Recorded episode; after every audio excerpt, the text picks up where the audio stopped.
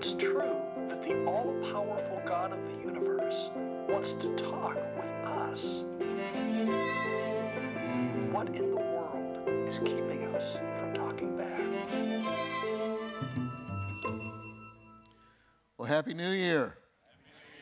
It's good to see you this morning. This is the first weekend of the new year. I love the optimism uh, in the air right now. How many of you think that Christians ought to be the most optimistic people on the planet?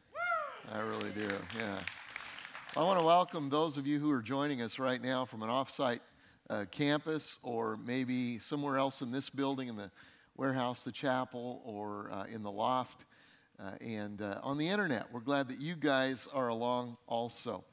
Let me ask you a question. Did, you, did anybody here, and I know this is going to date me just a little bit, but did anybody here see the movie City Slickers? Anybody see that?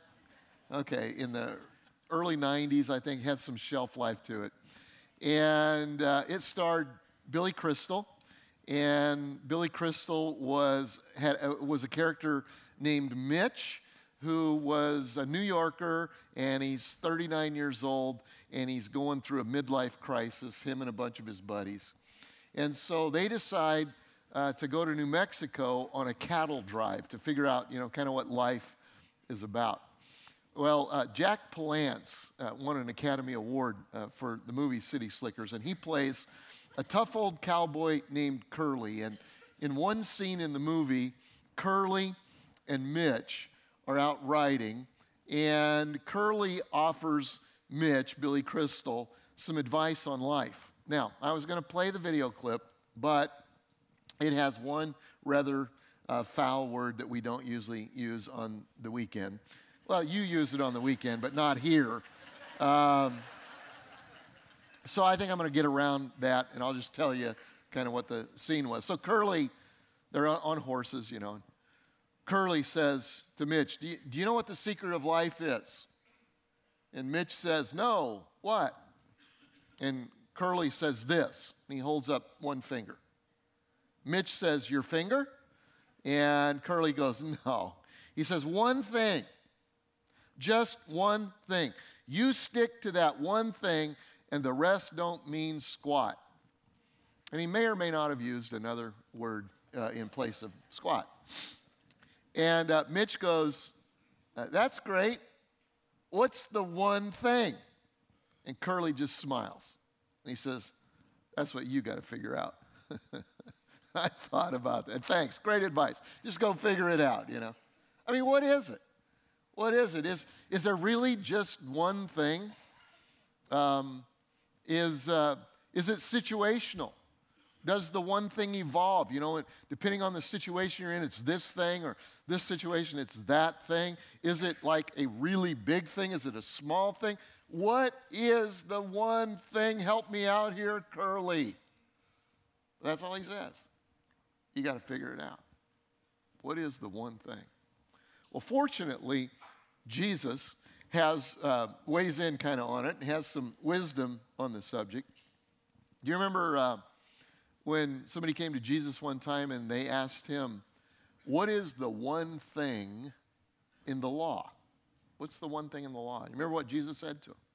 He said, It's knowing and loving God. It's the Shema, Deuteronomy 6. Every Jewish person knew that. The most important scripture in the, in the Torah, the Shema. Love God with all of your heart, mind, soul, and body. And then Jesus kind of adds a 1A or a 1B to the 1A as it relates to the Torah, and he says, knowing and loving God and then loving your neighbor as yourself. That's what it's about. But as, as we watch his life, there was another one thing principle that kind of encompassed all of that that became evident to his followers. There was one thing that uh, his life was about it, it governs every decision that he makes. It was the big thing that he turned to whenever he was, he was faced with resistance, whether that resistance was um, people, uh, religious authorities, or even nature. He turned to his one thing he, uh, it became obvious uh, to his followers that it was the secret to his success. It's where breakthrough came from in his life. And so one day, uh, one of his followers asked him about his one thing. And it's found in three of the Gospels. And I'll just read a first part of it in one Gospel, then we'll read a little bit more about it in another Gospel.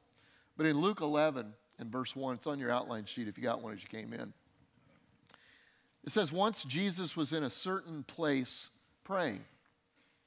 And as he finished, one of his disciples came to him and said, Lord, teach us to pray. Teach us to pray. Disciple came and, and, and said, This is it. We, we watch you, we, we see what you do, and, and it's amazing. And this is the secret to it. And in fact, if I had to put the rest of the scripture on, it said, uh, Teach us to pray. You know, John taught his disciples to pray. And yet, how you pray is so unique and so powerful and so incredible. We need to know would you teach us to pray? And so, how did Jesus respond to that? In the next passages, he, he does three things. He teaches them a pattern to pray, prayer, kind of a, kind of a team prayer, okay? This is, this is how we pray. And then he uh, gives them a story, an illustration. And then he gives them encouragement uh, for, for prayer and for praying. And I'm going to spend most of my time on that third one, the encouragement for praying. But what I'd like to do is let's go through the other two real quick. First, I want you to stand together. Let's stand together. And we're going to recite. You don't have to do it by memory. Now, if, if you were raised in kind of a liturgical Protestant church, we call it the Lord's Prayer. If you were raised in a Catholic church, it was called the Our Father. If you were raised without church, um, you've probably heard it. I've got it written down for you in your outline sheet. But I'd like for us, if we would, uh, to recite uh, the Lord's Prayer, the pattern for prayer that Jesus gave. Our Father, who art in heaven, hallowed be thy name. Thy kingdom come, thy will be done, on earth as it is in heaven.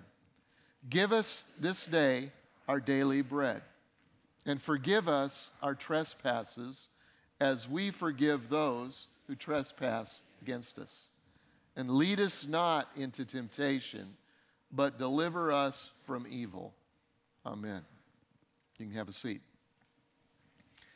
Now, in that prayer, there is so much power. Um, we could teach for six, six weeks or six months just from Jesus' pattern of prayer, but that's not the purpose for what we're doing today. So he, he gives a pattern for prayer. And then the second thing he does is he tells a story about prayer. And he, he says, uh, There's a guy that goes to his friend's house at midnight. And it seems that uh, this guy's had another friend show up, and he hadn't had time to go to Harris Teeter or you know, Publix or wherever it was that he shopped back in that day. And he's out of bread and he needs three loaves of bread. So he goes to his friend's house at midnight and he begins to knock on the door. And his friend uh, yells out, Hey, I'm sleeping already. You should be sleeping. My kids are sleeping. I'm not getting up because it would wake up the whole household. Mama would not be happy. And we know when mama's not happy, nobody's happy. When daddy's not happy, nobody cares. Okay, we know that. And so, and so go home. And Jesus says this. He says, Your friend would not get up and open the door just because you are a friend. But he would because of your, and he uses a word that is translated importunity. Say that together importunity. And sometimes uh, as we read this, we, we translate that just to be persistence, but it's more than persistence. Importunity has uh, kind of in its meaning uh, shameless persistence. It says if you keep knocking and you're shameless about your knocking, it, it, it also means annoyingly obnoxious. Does anybody Know anybody like that? Okay, don't point, don't point, okay? Yeah, he, said, because of your shameless persistence, your annoyingly obnoxiousness, your lack of social graces, anybody knows that time of the night you shouldn't be there, and when your friend calls out, quit knocking, you should go home, but you don't. You continue to knock. Jesus says he's not going to open the door because he's your friend, he's going to do it because you are obnoxiously in pursuit of whatever that you want.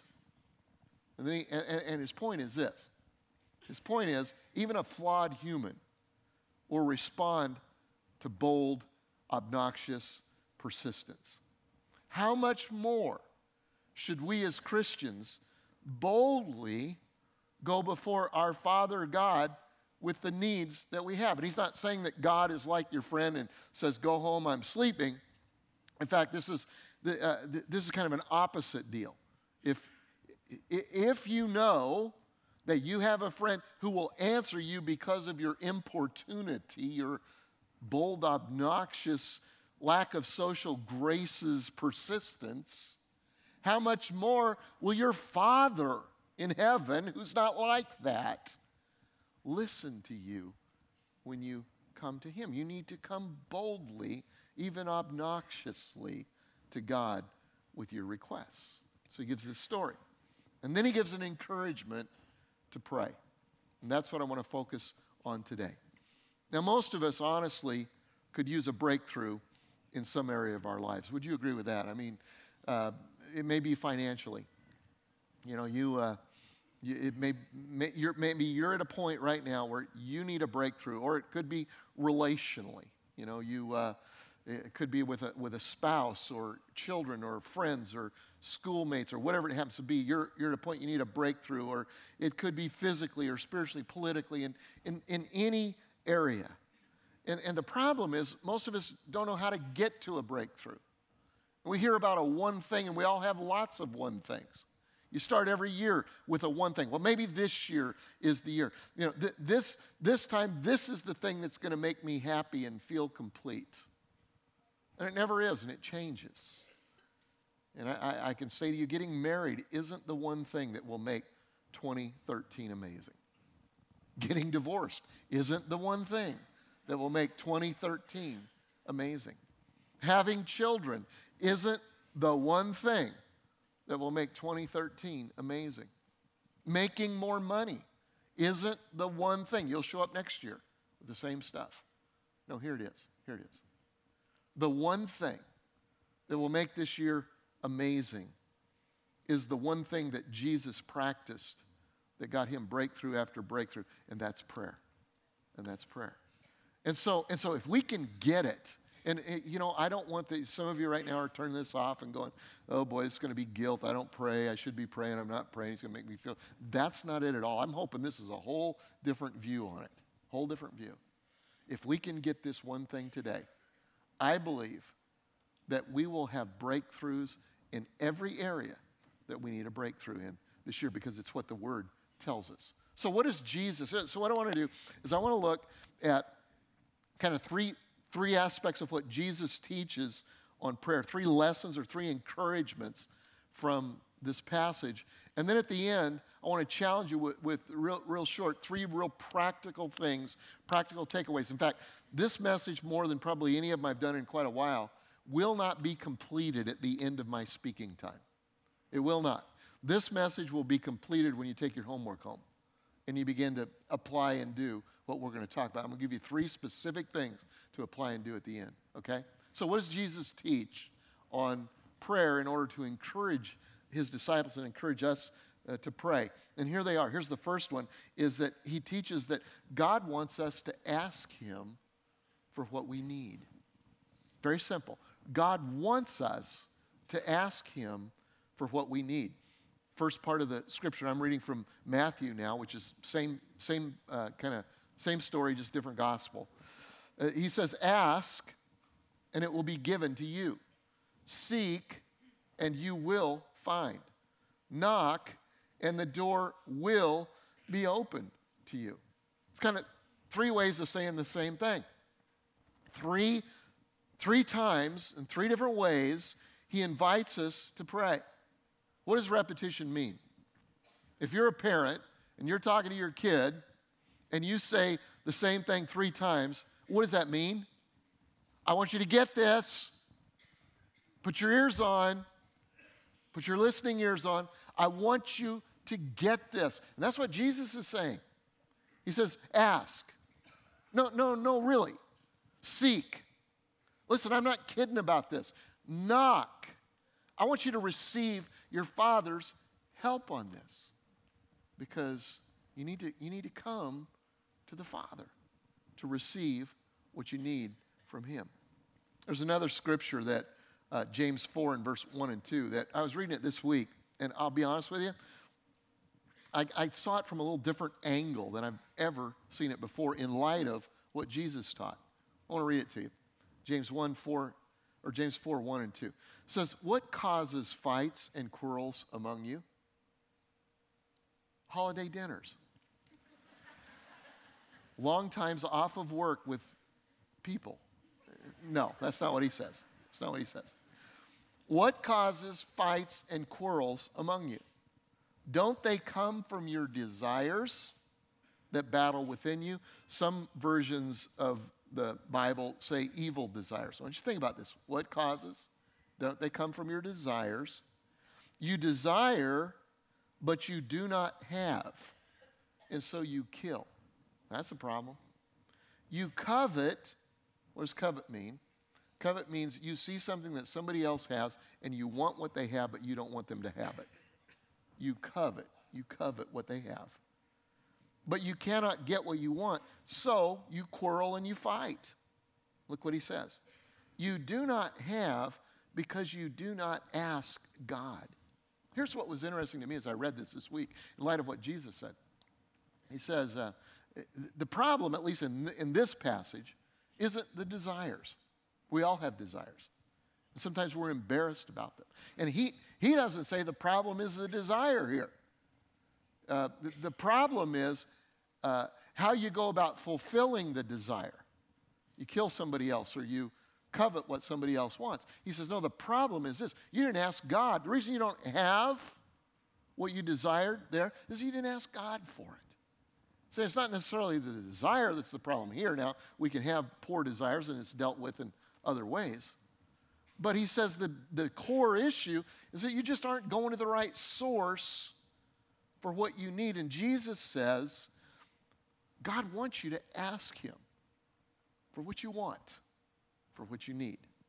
The second encouragement is this everyone who asks receives. Now, that one just blows our mind. In fact, it's real hard for us to believe that that's really the truth. But that's what Jesus says in the next part of the verse, he says, For everyone who asks receives, the one who seeks finds, and to the one who knocks, the door will be open. He doesn't say some who ask, some who seek, some who knock will find. No, he doesn't even say most will. He says all. All, everybody who asks, everybody who seeks, everybody who knocks will find. Now, why does he say that? I think one thing, one reason he says is because it's true. Whether I believe it or not, it's true. But I think that he's dealing with our um, timidity, um, our self consciousness, our um, hesitancy to come to God with what we really need or what we really even want. Sometimes Sometimes we don't ask uh, because, or, or, sometimes we, we, you know, pray in ways that we think will sound right to God and right to everybody around us. And Jesus is saying, no, come ask. Just come, come talk to him. Everybody who asks receives. Sometimes we don't ask because we, we, we think like this. Have you ever thought like this? I don't want to ask for this. I, there are people that are much worse off than I am. You ever think that? I mean, there are people with much bigger issues than I have. Why should I even bother God? Or I feel guilty about even asking because there are people in, you know, children in Africa or China or wherever it happens to be, India, that have much less than what my kids have. Why should I even ask? And, and here's what Jesus is saying. First of all, that's true. There are people who are much worse off than you are.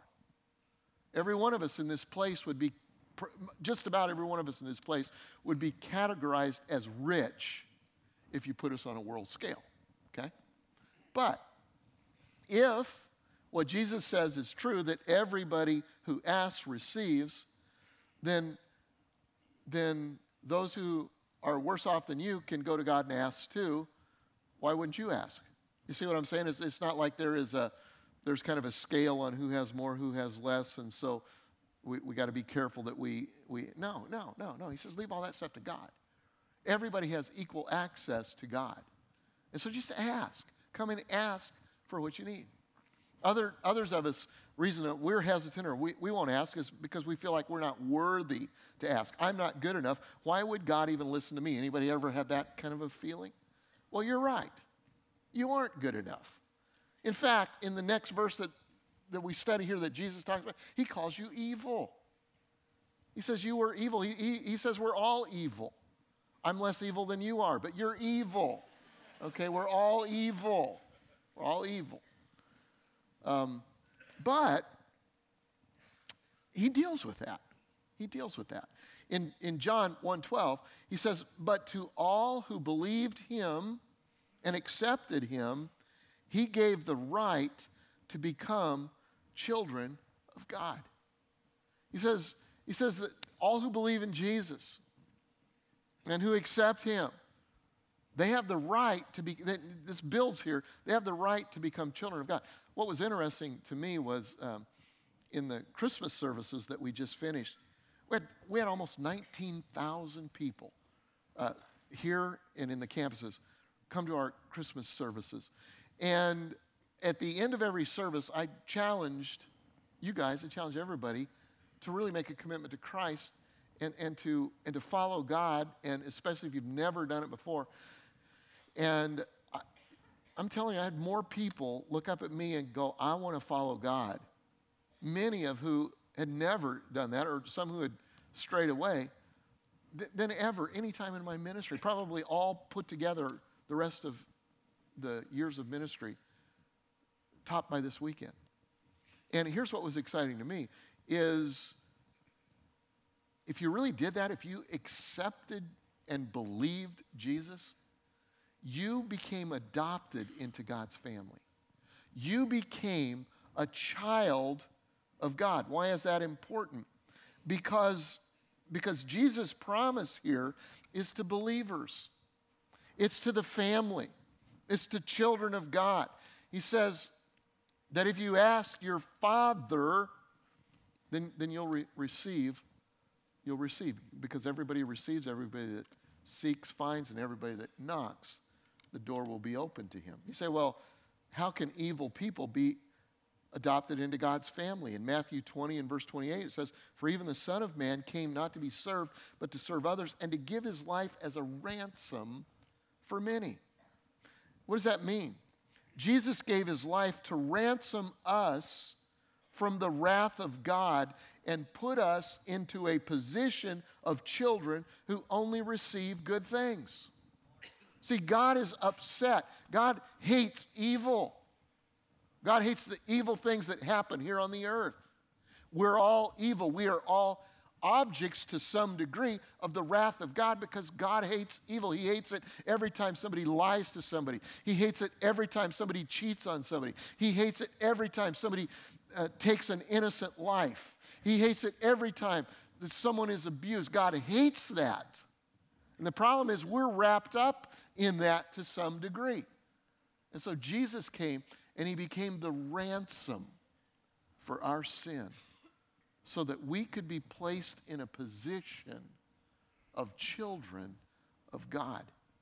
And that we, as children, we only receive good things. The death of Jesus, the gospel, is the foundation for all of the promises of God and all the answers to prayer that we get. That's why when we pray, do you guys end your prayer with in Jesus' name? Do you know why we do that? Because that's what it's all about. That's, that's the only footing that we have before the Father, but it's great footing.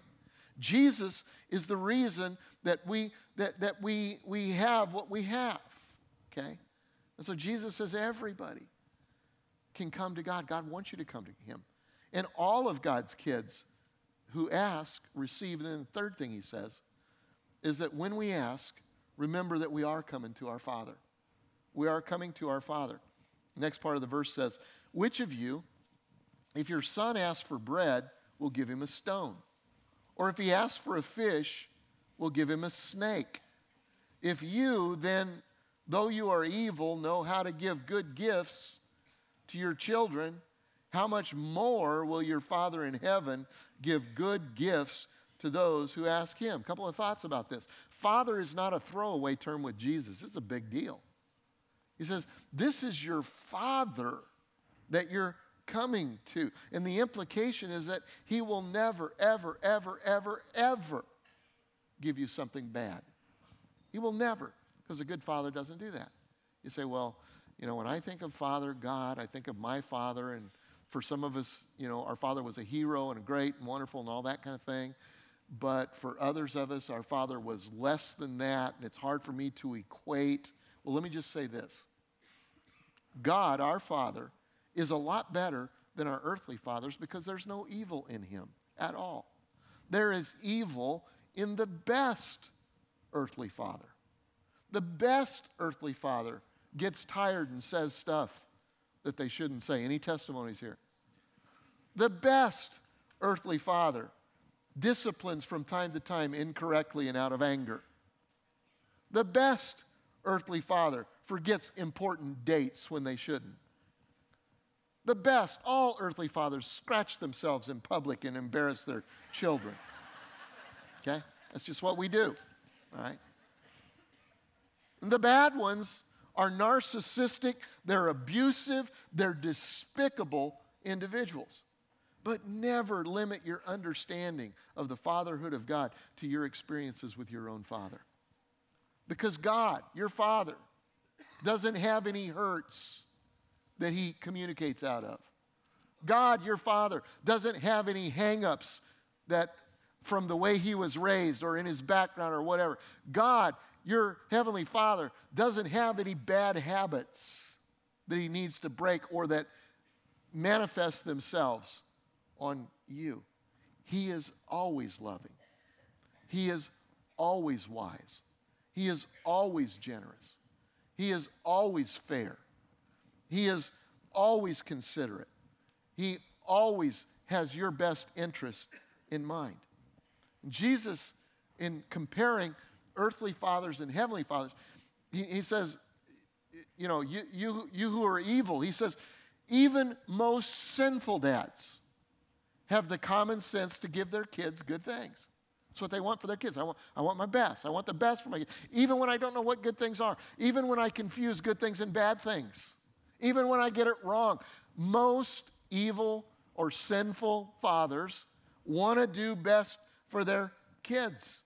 And he says, if your earthly dad gives you good things, how much more will your heavenly dad give good gifts to those who ask? Always he gives good gifts, and to every one of his kids. So you say, well, what's up with the ask, seek, and knock? It kind of sounds like God's playing kind of cosmic hide and go seek with me, and I don't like games like that. What's up with that? Well, I, let me give you an illustration of that, just real fresh uh, out of my life experience. So, uh, many of you know that my youngest daughter, uh, who is pregnant with our 10th grandchild, and you found out today, if you're here at the Long Point campus, that now there's number 11 coming and there may be more. And it just hasn't been announced yet. And the, um, I probably shouldn't say that. And so my youngest daughter, pregnant with uh, 10, okay, with number 10. And his name's Breck. And he decides to come early at 28th week, uh, or he wasn't ready to come early, and water broke, and so she's in the hospital, MUSC, been there for almost three weeks, and we'll be there for at least another three weeks. So, um, Ben, her husband, and Sadie and Rylan, their twins who are three years old, have moved into our house. So we kind of help take care of them. And so uh, pray for Debbie and I. We are old people. And I remember, listen, I don't have time for all this, but it's kind of fun. I, I remember the empty nest syndrome when the last child left. It was hard for me, can I tell you? Some people go, oh, it's wonderful. It was hard. It was a tough transition for Debbie and I. I was a grouch, didn't treat her right, all this kind of stuff. It was hard. And then I had to preach on the weekends. Okay, it was hard. But we've been in it a while and we love it. we love our nice, quiet, peaceful, boring life, you know. We, have been married a long time. We don't even have to talk to one another and just enjoy hanging out. You know, just like, well, that, that ain't happening anymore. It's gone, you know. And so we got two little three year olds in the house. And we'll be sitting on the couch watching TV together or reading a book or whatever. And one of them, maybe Sadie, will look up at me with those big old eyes. She's sitting right next to me because they like to sit really close. And she'll say, Papa. And when she says Papa, you're getting what you want, okay? That's just, you're just to get it. So, and she'll say, Papa, could I have a treat? Oh, yeah, we're going to go get a treat. Let's go get a treat. Yeah, we, we, we lunch is coming. Hey, it doesn't matter. We're going to go get a treat. Let's go get something, okay? Or, or maybe I'll be in the other room and I'll hear one of them say, Where's Papa? Where's Papa? And so he's in the, so she'll go, Seek me. When she was sitting next to me, all she did was ask. When I was in the other room, she got to go seek. Then I was preparing for this message. And uh, we've recently added an office onto my house. We just took a porch and put a roof on it and windows and stuff. So it's, it's my office where I study because I can't get anything done in the office across the street. And so I, I study there, and it's got windows. It was a porch, so it's, we, we, it's got windows that look into the rest of the house. And so um, Rylan uh, was looking for Papa. And she saw me through the window and she went upstairs and knocked on the door where I was at. And I'm studying, I'm on a roll. I don't really have time to stop. And she's knocking on the door Papa! Papa!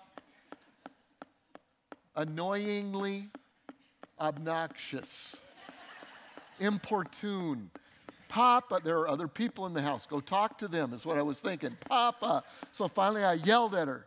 No, I didn't. I'm sinful, but I'm not that sinful. So I got up and I went to the door and I looked at her and I went and got what she needed, and wanted. That's the picture of the whole deal. There are times when you're feels like you're sitting right next to God. And it's just like relationships happen, it's cool, whatever, ask. There are times it feels like God's a little bit distant you need to go seek. There, there are times when there are barriers that you need a breakthrough on. Okay? And in those times, you need to knock and knock and keep knocking. It's not about God playing hide and go seek, it's more about the location and the posture where we are. Does that make sense? And so he will hear you and he will give you good things because you sought him and not another source. Very quickly. Now, listen, here's a question before we go to kind of practical application, and that'll be real quick. But the, here's a question that all of us have Does that mean that a child of God gets everything he or she asks for? Is that what that means? No. And let me tell you why. Let me give you two reasons. The first reason is that if God did everything we asked, if I said, okay, God, here's my list for today. Here's four things I want, need. Could you go hustle on and, and get that done? And then I also want this. And then here's, here's my boss. He's a jerk. Could you break his teeth? That's what David prayed. Okay, so you need to. That's why you need to read Scripture so you know how to pray for your enemies. But anyway, uh, actually, Jesus said, "Pray for him." David was having a bad day, and uh, you know, here's this. This God, could you hustle and do that? Get the to-do list done. Who's God in that situation? I am. And if I'm God, it's not good for everybody else because I make a terrible God. Because I don't have infinite wisdom. I don't have infinite knowledge. I don't have a view of the future. I don't know how this decision is going to impact this decision, which is impact this decision, which is going to affect a whole group of people. God does. God's God, and I'm not. That's one reason why it doesn't mean that we get everything exactly that we ask for in the way that we ask.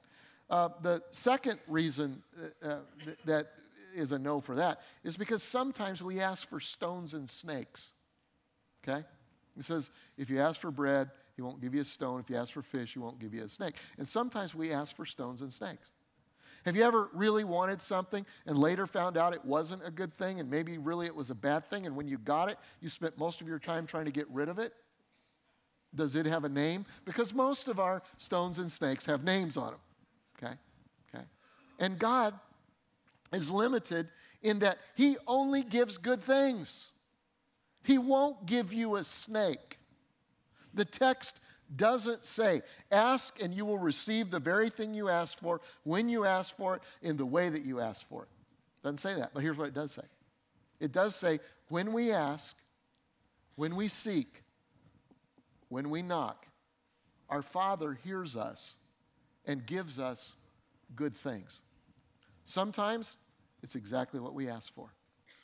Sometimes it's exactly in the timing that we were expecting. Sometimes it is exactly how we envisioned. Other times, He gives us something better at a more appropriate time and in a way, when we look back, just absolutely blows our mind. But that tests our faith. Because if we thought something different was better, that's what we would have been praying for. Do you understand what I'm saying? If you thought that something different was better than because we pray for what we think is best.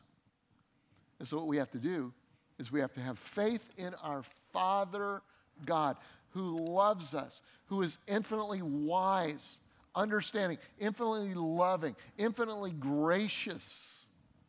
He will hear us. We will receive because everybody who asks, everybody who seeks, everybody who knocks.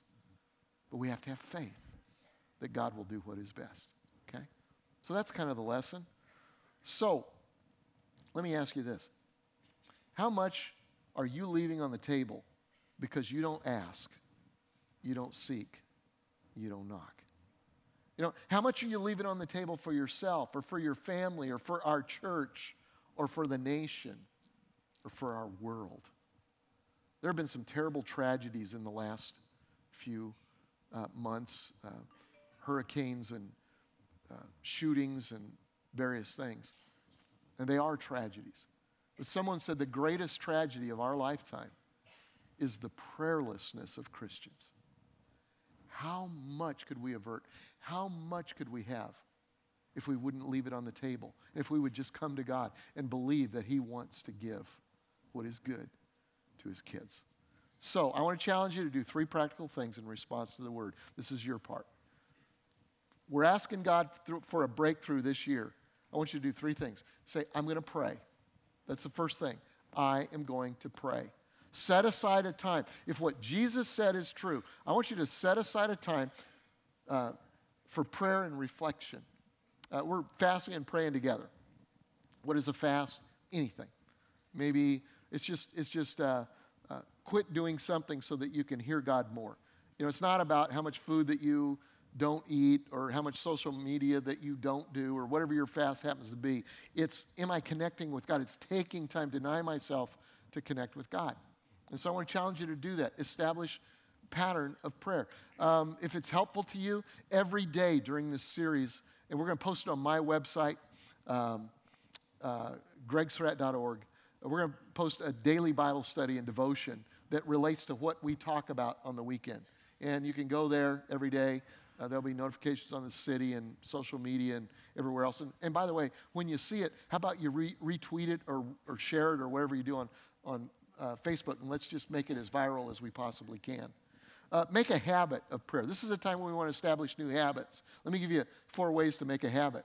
First thing you got to do is answer the why question, and that's the motivation. You'll never establish a new question unless you get, or a new habit unless you get the motivation right. Wrong question is, I'm going to start praying because I should. You know, I don't pray. I should. I feel guilty about it. I should. Greg says we ought to pray. I should. You'll never do it. You'll never last beyond a few days. Right motivation is I'm going to start praying because prayer unlocks potential. Prayer unlocks potential. And so I'm going to pray. Uh, set a goal. Set a goal. When am I going to pray? How often am I going to pray? How long? These are important things. Important things. I want to challenge you to do it. Uh, create the right environment. Where am I going to pray? You know, what tools do I need in order to be successful in prayer? I need a Bible. Maybe I need a prayer journal where I can write out the things that I'm praying for. um, some of those types of things. Uh, become accountable. I think that is so important. Uh, I've established some really cool new habits over the last couple of years. And I'll, I'll, tell you what, I've done the other things, but the one thing that kept me on track was having a couple of guys in my life who I said, here's what I want to do, here's what I want to be. Would you help me with that? Would you hold me accountable? And so get a couple of people to, to hold you accountable for it. Okay? So, first I'm going to pray. Second thing I'm going to do is I'm going to pray specifically.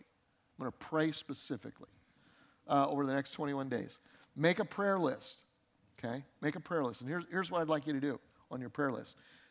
As you make a prayer list, think about this. If what Jesus is, is saying is true and everybody that asks receives, then what would I ask God for? In fact, go like this say, like, if nothing were impossible, hey, guess what? The Bible says nothing is impossible with God. If nothing were impossible, then what would I ask God for? What would I ask God for? And do it personally. What do I need? What do I want? Do it for family and friends. Do it uh, for work and, and financially. Have financial prayer goals. I want to challenge you to do this. And financially, do it a little bit different than you normally would on a goal setting thing. Rather than how much I want to make, do this do this. How much do I want to give? How generous do I want to be? We spent this last month in a series on generosity that just blew this, the lid off this place. And, and we saw how God blesses generosity. So, why don't you set a generosity goal that says, you know what, this year I want to give X. And what would be fun is to go, and I'd like that to be X percentage of what I make. You, you do the math on that. That could be fun. That could be incredible. And go to God with it. Say, here's my generosity goal, okay? Uh, a missional goal. Uh, who should I be praying for? Who do you want me to focus in on who's not in the family of Christ, who's in my arena? And it's one of the reasons that I'm alive right now, is because you've put me in this place to work because so and so works there, or I'm in this school, or I'm in this dorm room, I'm wherever I am, and show me that and I'm going to write it down and I'm just going to pray specifically for that person and see what you do. This year I'm going to pray. I'm going to pray specifically. Third thing, I'm going to pr- pray persistently. Persistently. So here's the question How long should I keep praying for something? I've got a scripture. Let's read it together. 1 Thessalonians 5:17. Never stop praying. I think that's pretty clear. Anybody have a problem understanding that? Never stop praying. Should you ever quit praying about something? Yeah, there's two reasons that you ought to quit praying about something. Number one, circumstances change. What you're praying for changed. Okay, there's an answer. Number two, you changed. You ever started praying for something and then it didn't seem important anymore and you changed? Well, quit praying for it. It's over, it's done. But the, nowhere in the Bible does it say you can stop praying just because you get discouraged. Nowhere in the Bible does it say you just give up and quit because the answer hasn't happened on your timetable. You know, I've been praying for this change in my life and it hasn't happened yet. I'm just going to quit. Or I've been praying for this miracle. Or I've been, I've been praying for my spouse. Or I've been praying for a partner. It never says stop praying. Just keep on believing and keep on asking. Daniel Boone, great explorer. Somebody came to Daniel Boone uh, one time and asked, Have you ever gotten lost in the wilderness? He said, No, I've never been lost. I've been bewildered for weeks at a time, but I've never been lost. so, what do you do when you're bewildered? You keep going. You keep going. And some of you are bewildered today. Your marriage is bewildering to you, feels like you're lost. Your career may be bewildering. Your education or your relationships, you need a breakthrough. Let's take Jesus at his word. We're going to ask, we're going to seek, we're going to knock until the answer comes. In fact, this year as a church, I'd like us to push too far in prayer instead of not far enough. How about that? Let's be shamelessly annoying to God if that's possible. Let's pray. Let's make prayer. Let's make it the one thing. I want to pray for you. God, today, it is such a privilege for me to talk to such a wonderful group of people. And God, I ask that in the next few minutes, as we respond to you, that your kingdom would begin to come in areas of breakthrough. And that your will would be done on earth as it is in heaven in this area of breakthrough. God, I also pray that you would teach us to want to pray and to desire to pray. Make it the one thing. Make it the one thing. In Jesus' name we pray. Amen.